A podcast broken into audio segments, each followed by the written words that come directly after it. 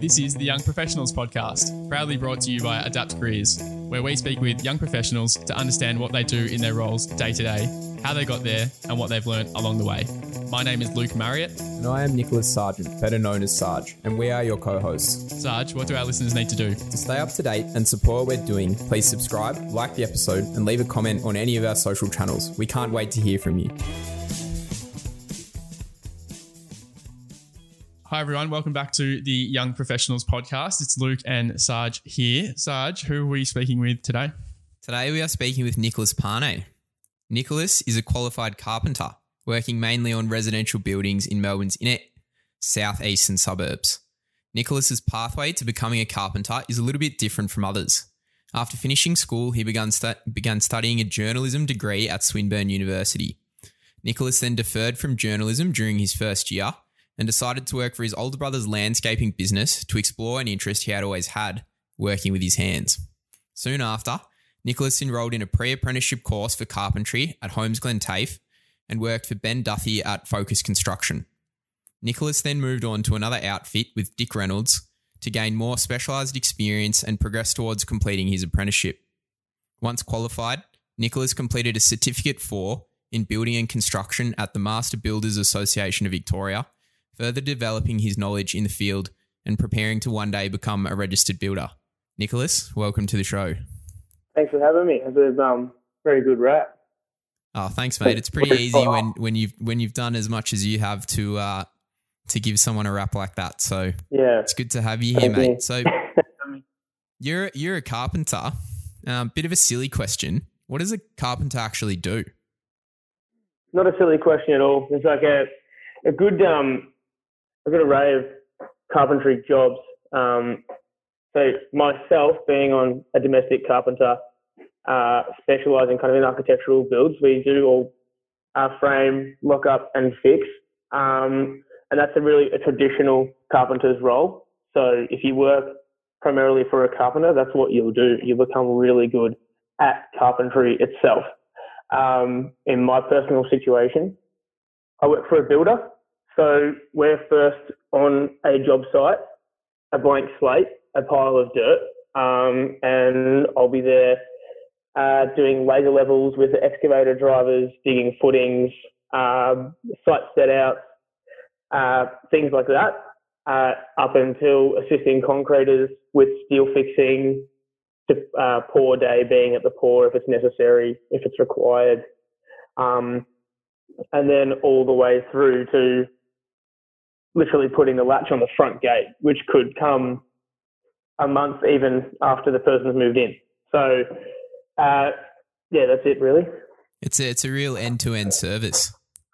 Yeah, that's it. It's, um, carpenters generally are first to come, last to leave on most most jobs, but builders especially are, are genuinely first to come, last to leave. And in the process for a builder in organising a job before it even gets not even off the ground. I was going to say before you can even put your temporary fencing up is uh, is a, very long process.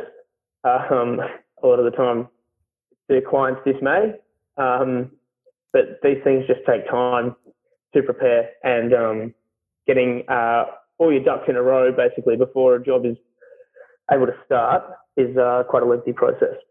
And so you, you mentioned builders there too. Um, what's the difference between a builder and a carpenter? So, um, a builder, I'll say this is my favourite phrase: a carpenter makes thousands, and a builder makes millions. And um, so, a builder oversees the whole project from start to finish. So they will liaise with all trades. They will uh, do site inductions if necessary, uh, or if they have middle management to take care of those things, they will organise those kinds of things as well. Um, they're the ones that will put up, organise the temporary fencing all the way through to uh, site safety um, and organising basically every single trade in order for the job to be completed in the best possible way.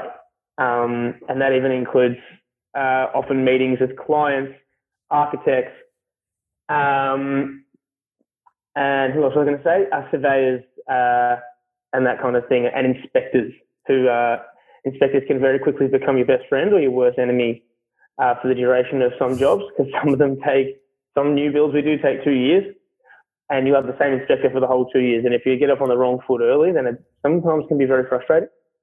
Um, adversely, carpenters, um, they work directly for a carpenter or directly for the builder and only undertake the carpentry jobs involved, which, as I mentioned earlier, will be rock up to the concrete slab and knock up the frame for you. They'll then go away from the job. The roof will get put on um, and then depending on what is being put on the walls of the house on the outside, if it's bricks, obviously you get to wait a bit longer and go to another job. Or if it's weatherboards, you'll go and do them, and then you'll move inside and do the lockup, um, which is straightening walls, uh, building all different kinds of, you know, lowering ceilings, building bulkheads. Um, probably a lot of Fugazi people that may be miss, uh, listening. Um, but um, that kind of thing. And then will leave again. Another trade comes in. We'll do the plastering. Uh, before that, sorry, the plumbing can all go in and that kind of stuff. And you're kind of just out of everyone's way. And then the fix begins, and that's all your um, all your finishing timbers and all that kind of stuff, um, doors and that kind of stuff too. And um, and that's really the role of a carpenter. And then obviously once job's completed, um, fences, um, random things like that. But that it gets broadened a lot when you work for a builder because you assist in boxing up paving slabs and stuff like simple carpentry things. Builders will do that, so I do a lot of that stuff too. So Nicholas, it sounds like um, being being a carpenter's there's much more to it than just a, a nail and a hammer. Um, how many jobs would you be uh, attending, or how many work sites would you be working across um, in a in a given week? Um, in a given week, it varies significantly. Um, uh, my boss specifically, uh, Dick, has um, more often than not four to five jobs going at one time. So he kind of builds pretty aggressively for a small builder with only six carpenters underneath him. Um, so it varies. We try our best sometimes it's near impossible um, to have jobs roll over into each other so you're always busy, if you know what I mean. So you'll go and put a frame up while you're waiting for something else to happen. You can go and put the next frame up, then go back, begin the lockup or external lockup. Then you know what I mean. So you kind of coagulate or coordinate, sorry, every trade as best you can on each job. You've really got to be able to um, coordinate your your workforce as a builder so you can maximize um, what you're doing. That's, that's what I'm going to say. That's what I'm going to say. The, um, so using all the same trades for every job really works that way. So my boss has like one concreter and he'll just copy his concrete and say, you've got to start Johnson Street, then Stewart Street, then this street, and you've got the same plumber to go to all those different jobs as well, which is also really good because if you can provide them with enough work, you become their only source of work. So it's much easier for them as well. They're just like, oh, well, he's going to give me work for the next three years. I don't have to worry about using other trades, sending other invoices, you know, chasing up other builders for money, that kind of stuff. But in answer to your question, more often than not, it could be two to three jobs a week, um, kind of hopping between. So right now I'm going between Coburg and North Melbourne a fair bit. Um, they're for the same architect as well. So same as like us using the same trades, architects if you're good, will use the same builder on more of their jobs because you just work well together and there's just a lot of cohesion and there's no uh, confusion about how they want things done. So it's the best way to do it, in my humble. Pane, it sounds like, uh, oh, sorry, and, and, a bit of context. We know each other from from when we were quite young. So if I slip in Pane there, that, that that's uh, that's what we call Nicholas normally. Um, but it sounds like from just that description that working in I think any trade, say on residential or commercial uh, builds, you're obviously working with five or six other trades on, on one building site at any one time. I can imagine that things like or skills like communication, time management, um, being proactive in communicating what you're doing and things like that are, are quite essential to making things flow properly. Um, interested to, to hear did that always come Uh, nat- naturally to you uh, is that is that something that, that has you've needed to, to work on um, and, and if so how have you gone about that Um, I don't know. Time management for me, shit. I want to say, you know, I'm so good at time management back at school and compartmentalizing and all that, but really, I wasn't at all good at those things. Um, uh, I'm very unorganized, and you learn very quickly.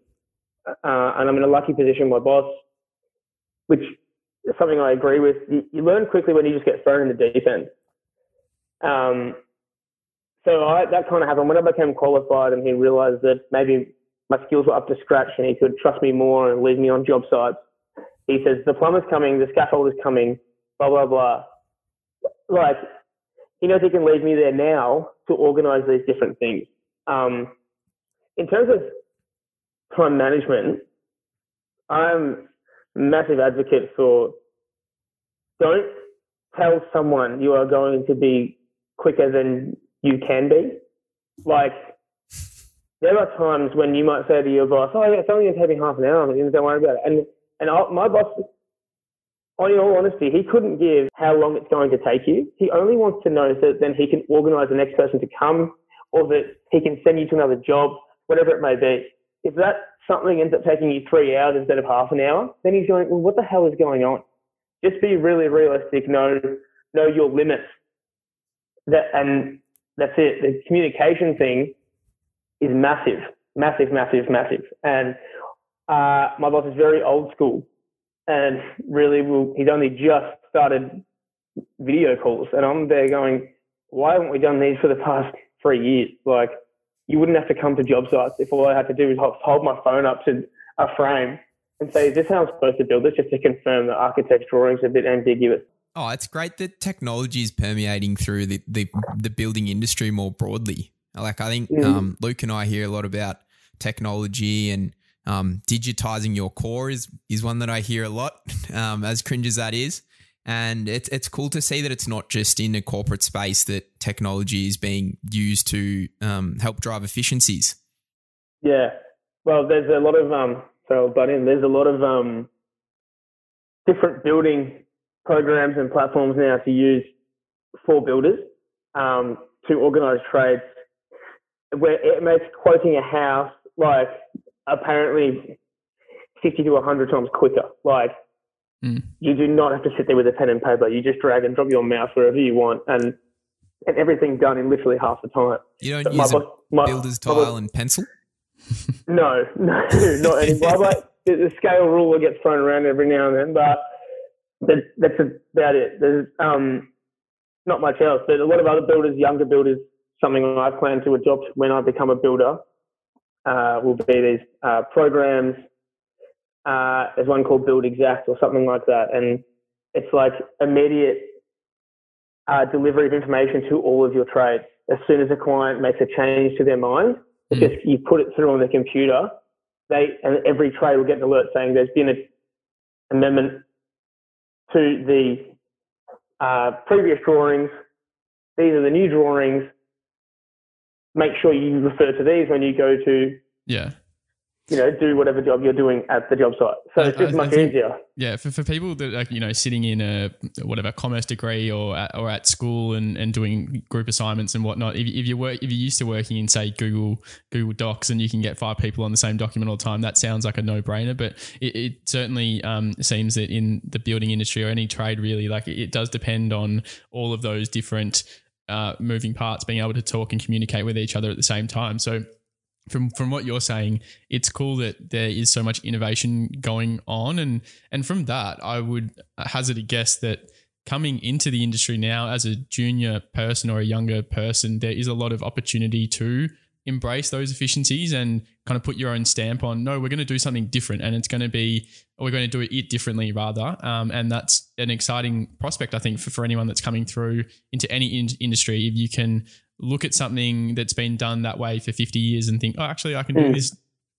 better or I can do this in a quicker way, then then that's exciting and that's fun. So I would say, yeah, I'm that's a, I'm a big believer in um, being able to evolve with new practices, especially with buildings, because there are a lot of smart engineers out there that are bringing out different ways to do things in a much quicker manner. And old school builders will be like, no, that's ridiculous. You shouldn't do it like that. That's, they don't build it like they used to and all this, all this serious, genuine just jargon. Of, mm. When in actual fact, if it's, if it's signed off by engineers and you know that it's going to execute a job that's good enough to withstand, you know, Mother Nature and people and, you know, inhabitants for 20 years or 50 years or 100 years. Like, you should quickly adapt to your surroundings, I guess. You, and you should trust it. And that, yeah, that's something 100%. that you, you touched on before in terms of your boss, Dick, trusting you with managing work sites and the different stakeholders that come through there. I think it's it's the same with that technology. Like we should, as you said, if the engineers have signed off on it, we should trust it and let it let hmm. it help us drive efficiencies.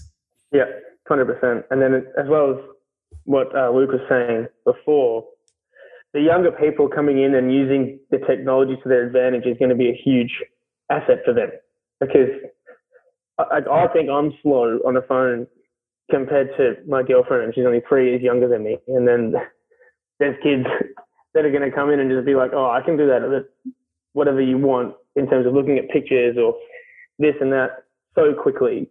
Um, so I think the older style builders need to adapt to that because as much as they, I think a lot of builders are extremely stubborn, so they can quickly um, realize its benefits. Yeah, I th- yeah, I, th- I, think that's great, and and as I said before, like massive opportunity for for young kids coming through to put their stamp on something and, and embrace new innovations, which is really exciting.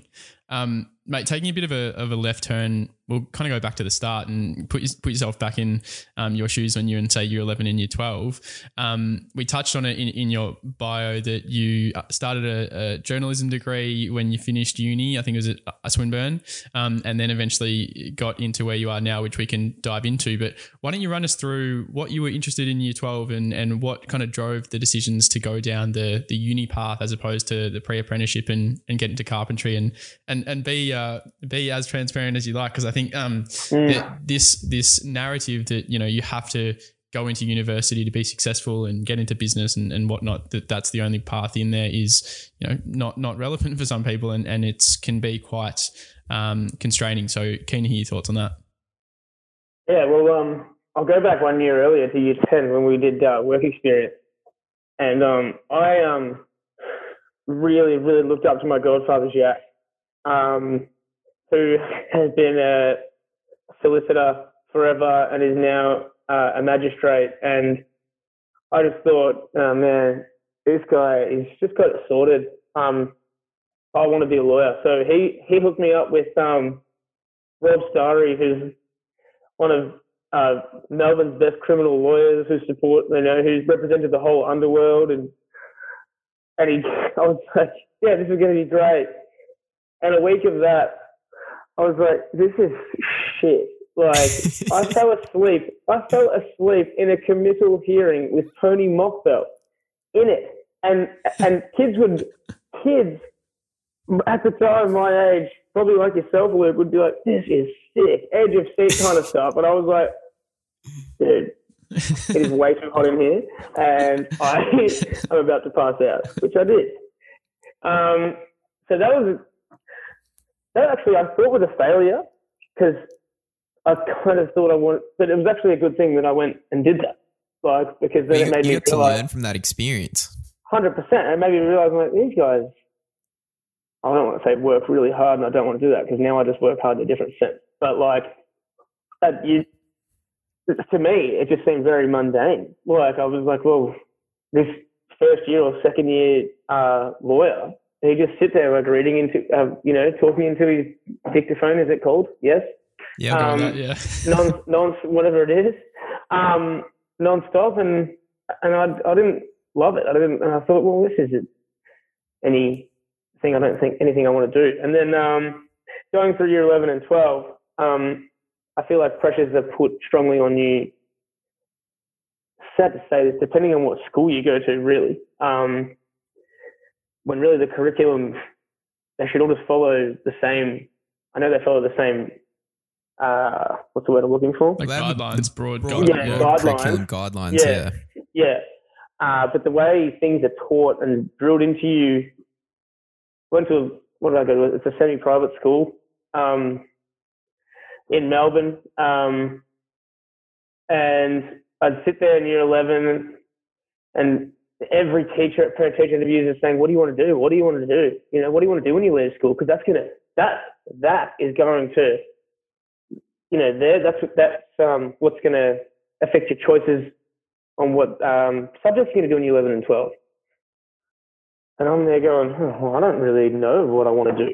And you just knew you didn't want to be a lawyer at that stage. Yeah, exactly. I'm like, oh, I've picked one profession off out of like 60,000. Like, it could be any number of things. I don't know. Um, and so that was that was kind of frustrating at the time. And I'd look at like sit down with my parents at the dinner table, and they're like, "Well, do you know what we want to do?" No, and it didn't phase them, so it didn't phase me. Um, so then my thought process was, okay, just do the subjects you think are going to be easiest for you, not you know, not in, in easy what sense subjects. to get a to get a good score because that's what everyone told you you had to do. That Yeah. Yeah. And it was more, mum would always say, it's not the be all and end all, but if you just get a good enough score, all you need to do is give yourself options. So it's not about it being the be all and end all. Just do as best you can. If you do the best you can, then I, I can't knock you. So, you know, that kind of thing. But we'd sit at assemblies and we'd hear the headmaster say the all important ATAR score and this and that and just go on and on and on about this ATAR score and how our life would be not worth living if if we didn't get a good score. Um, and my mum would just my mum's been a teacher, been in the field for 30 years, I feel, on and off, obviously, for children or whatever, and bump me on the leg and say, don't listen to this. Like, like, just do not listen to it. You will try your hardest and be the best you can. If you if it doesn't work out that you get an incredible score, then don't worry about it. There's other ways to do things, and it's going to be fine. So um, uh, I still want to make my parents proud, though. So I, I've written down in my notes here. I remember so clearly the day my the end of scores came out. Um, I'm sure you guys might too, because you guys did pretty well. But um, the end of scores came out, and I got the text message, but I was so asleep. I had been drinking the night before, and I didn't really care what my score was. And mum ran into my room and said, "What is it? What did you get? What did you get?" And it was around seventy. That's what it was. And I went, "Oh, that's 70. And she was, "Are you happy with that?" I went, I, I, "What? I don't know. I don't even haven't even had a minute to think about it. You do realise." And she kind of went out of the room, and I went back to sleep for a bit, and then I woke up and I thought, "All right, well, it's lower than I guess I aimed for." So I just drove straight into the school careers counsellor and said, well, I can't remember her name, but I walked in and just said, can you please get me into a university that's close to home? Um, I feel like it's the right thing to do. Uh, to which she said, okay, go drummers. What do you want to do? And she kind of gave me about six options. Uh, and journalism was one of them. And I said, yep, cool. I'll do that with the intention of uh, writing about sport eventually. And that is how I decided to go into journalism on, on a whim at the last minute. And lo and behold, a couple of weeks later, whenever the offers came out, I can't remember that um, regime, but it got into Swinburne, went there, and I thought, this is the tits. I love being at uni. This is mint. Um, what, what do you mean? There's a bar open on campus all the time. Yes, this is great. I drank, I passed, and I didn't really have a care in the world. Um, and that was uni for me, and that's how I saw my three older siblings go. That's what I thought anyway. Well, they went through uni and partying, and now it was my turn, and I just thought this was great. But the thing with journalism was that if you weren't doing a whole heap of extra stuff on the side and trying to get your foot in the door with, or you know, you you handed as many pots of honey as you could in the journalism world, whether it be sport or whatever, you weren't doing enough. And I remember this kid so clear. I still remember his name.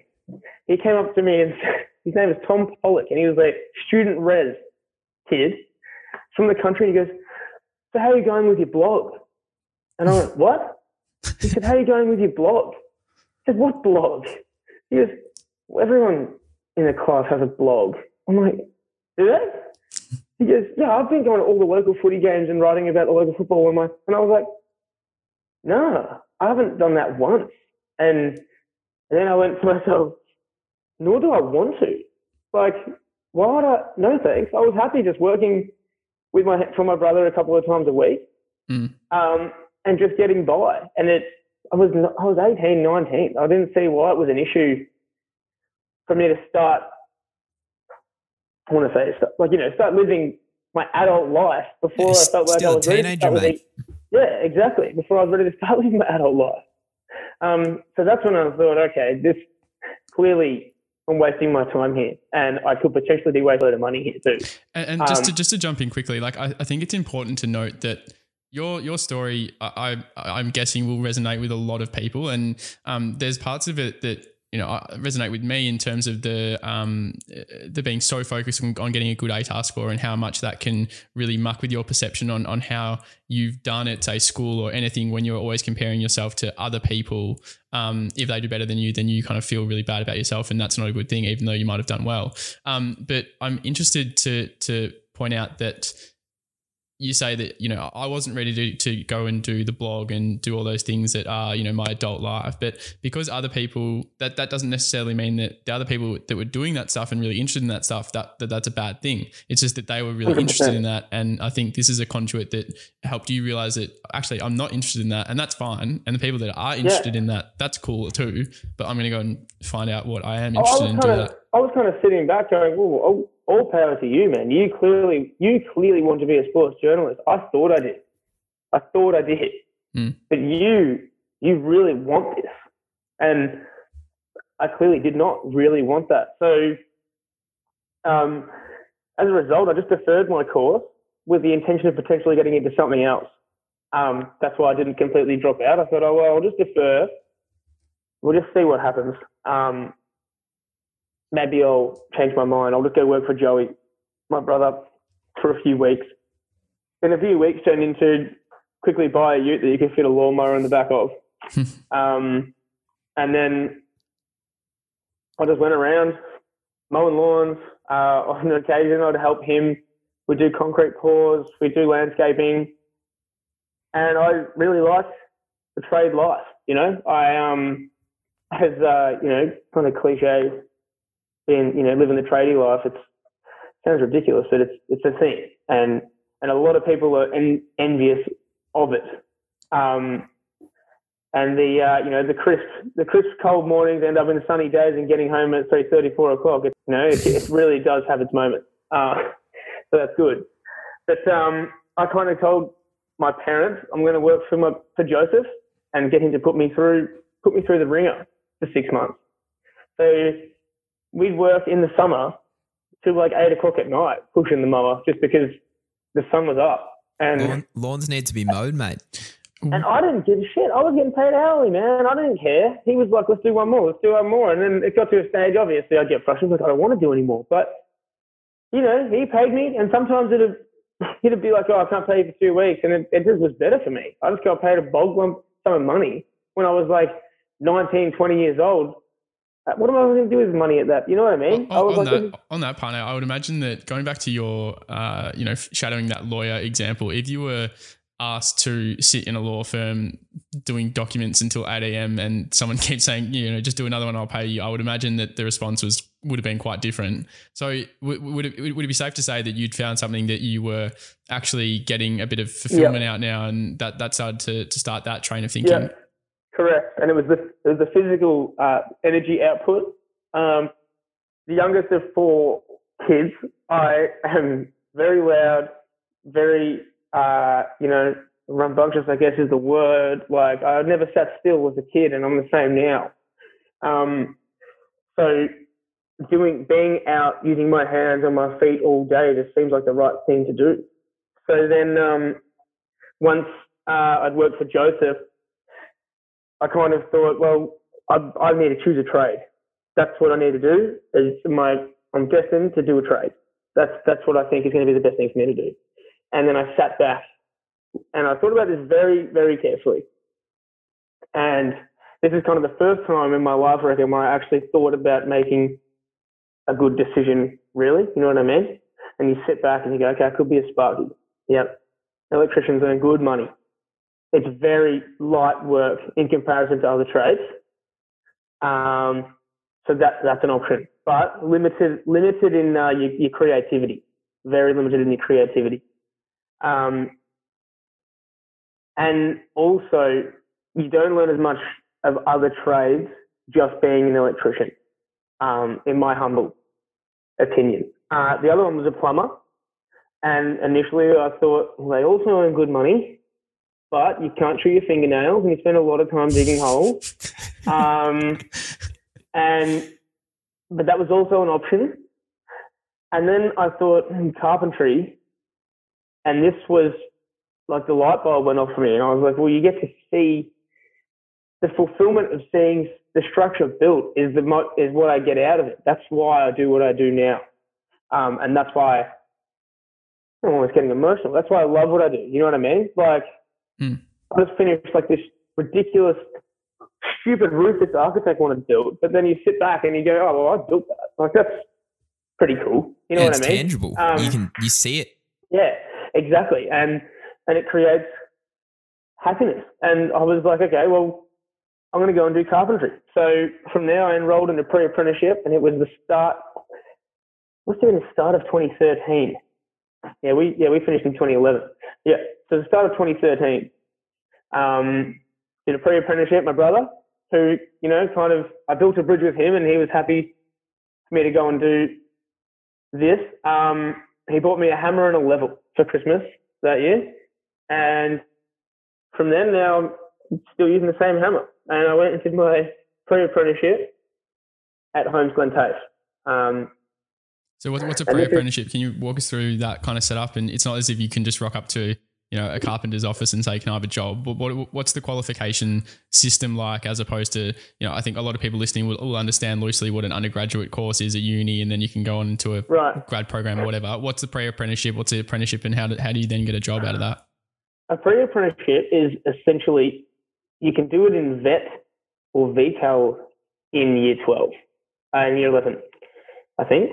So if you do it in year 11 and 12, it's just because you only do it once a week or whatever it might be. Um, it takes a longer period of time.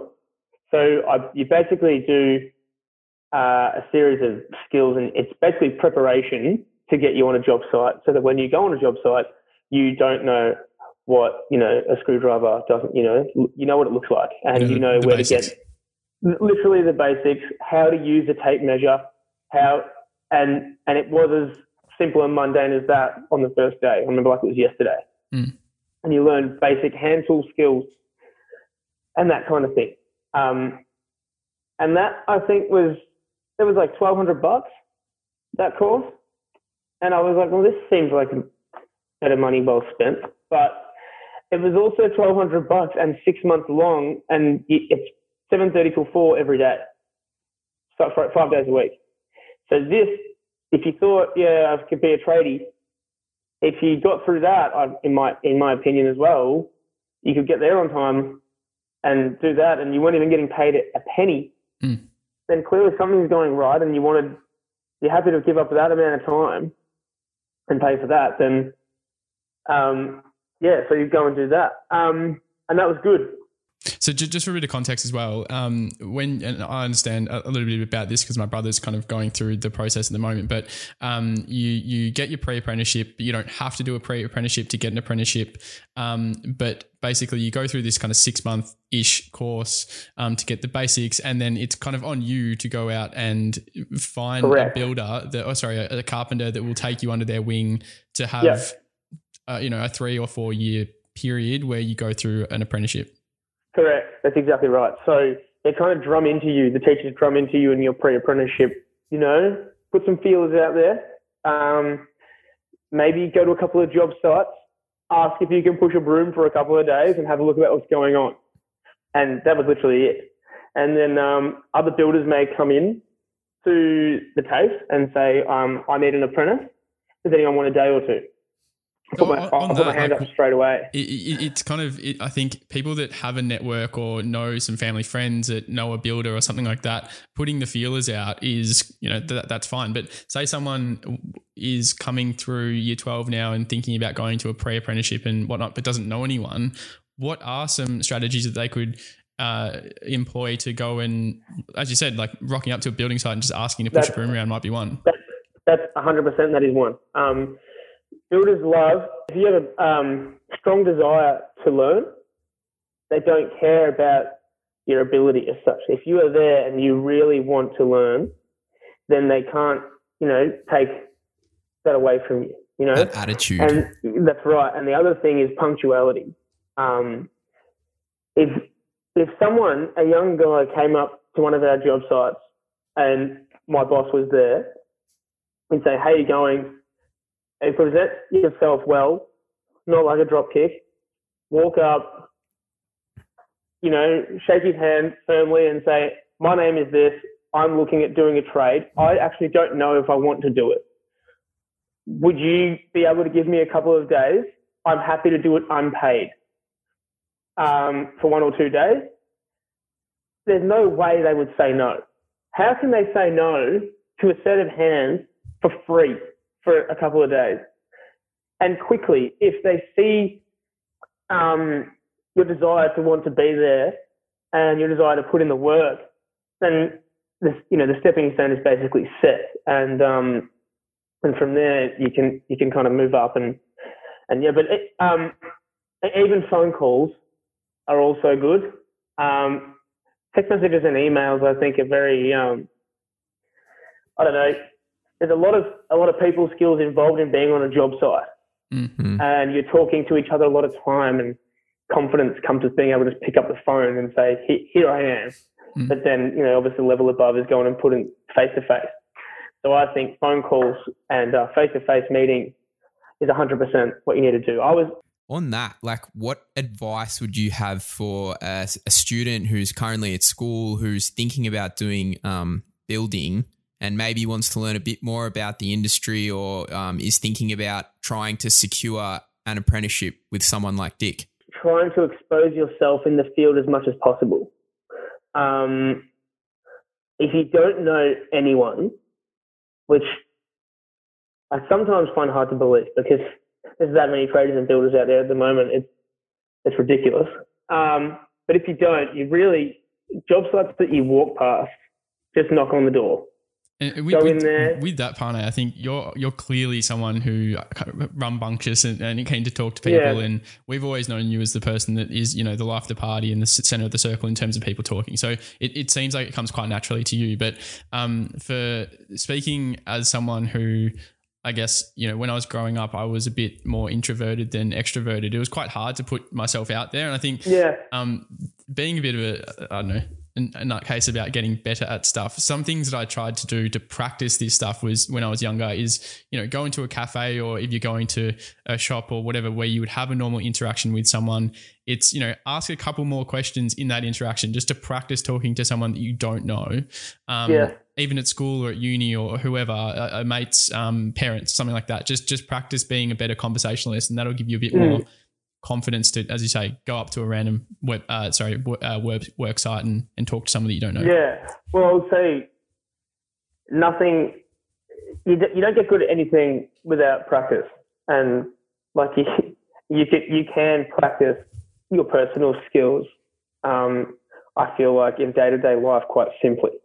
Um, yeah.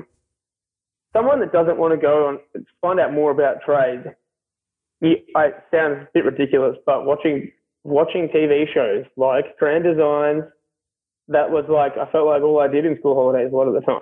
Mm. Sometimes, you know what I mean? Um, the Block, um, all different kinds of shows like that, and you see how things get done, and you know now I see what they do there, and think about how they could be doing it so much better and so much more efficiently. But that's just me. They're obviously inexperienced home renovators, but um, watching shows like that would, would help as well. Um, mm. If you know, if you're not too keen on putting yourself out there on a job site, but ultimately, I would say um, it's the easiest way to get your foot in the door. So the easiest way for you to do that would be practice your personal skills before you rock up to a job site. But yeah.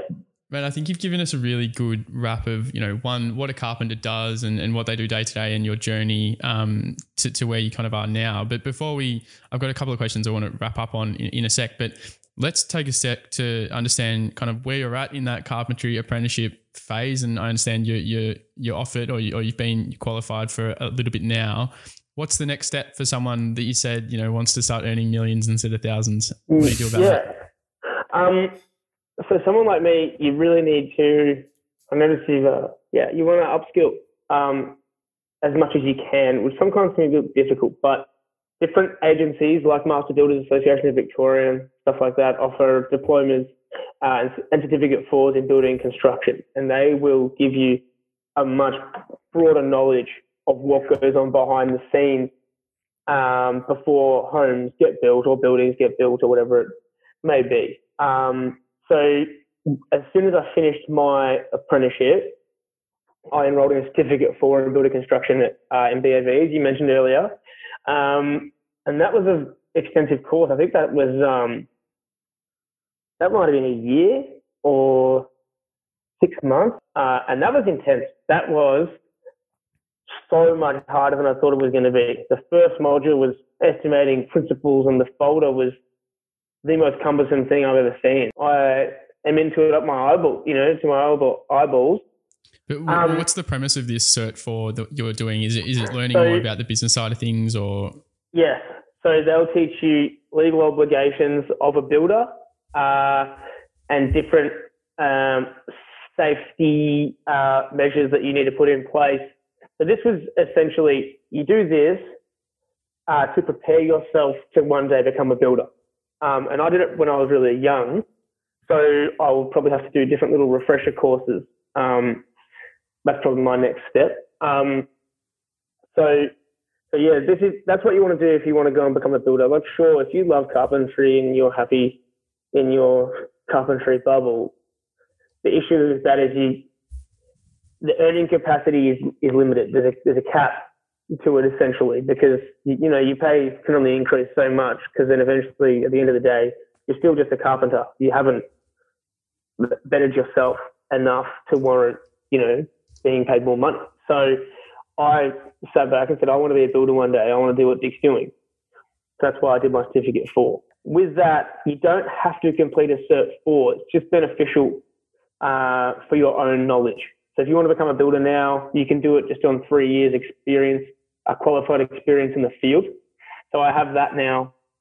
Um, and the next step for me, uh, with my boss's assistance, is um, putting together a portfolio of all the jobs that I have run from the start to finish uh, to outline to the the, uh, the committee that I'm uh, able to undertake these practices uh, without help essentially.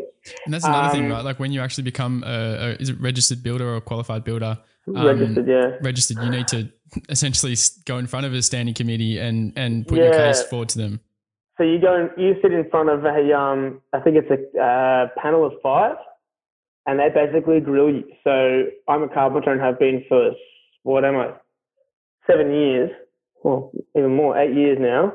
Um, and they will not ask me one question about carpentry. They'll sit there and say, okay, talking about homeowners warranty, uh, homeowners warranty insurance. Tell me what yours is. Tell me what you need. Talk about, talking about your public liability uh, so needs. The, the questions uh, are much more commercially geared. Oh yeah, because they get guys going in there that go, yeah, I can slap frame uh, in two days, and they're like, okay, great. So what happens if an old lady walks past your job site and trips over? Mm. Oh, I don't know. Right.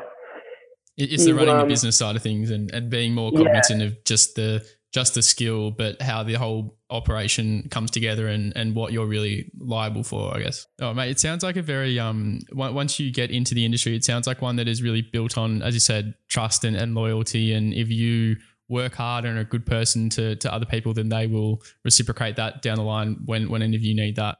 Um, mate, just before we wrap up, I think we've gone, we've touched on a lot, and I think a lot of people are going to learn a lot of things from that. But um, to to put it simply, and this might be putting you on the spot a bit, but if you had, you know, a billboard where you could put one thing that, that thousands or, or, or millions of young people in high school could see as a bit of advice, um, what what would you really say to them in terms of decision making and, and not taking on um, what other people tell them they have to be thinking about? What what should really be the thing that's driving decisions for young people?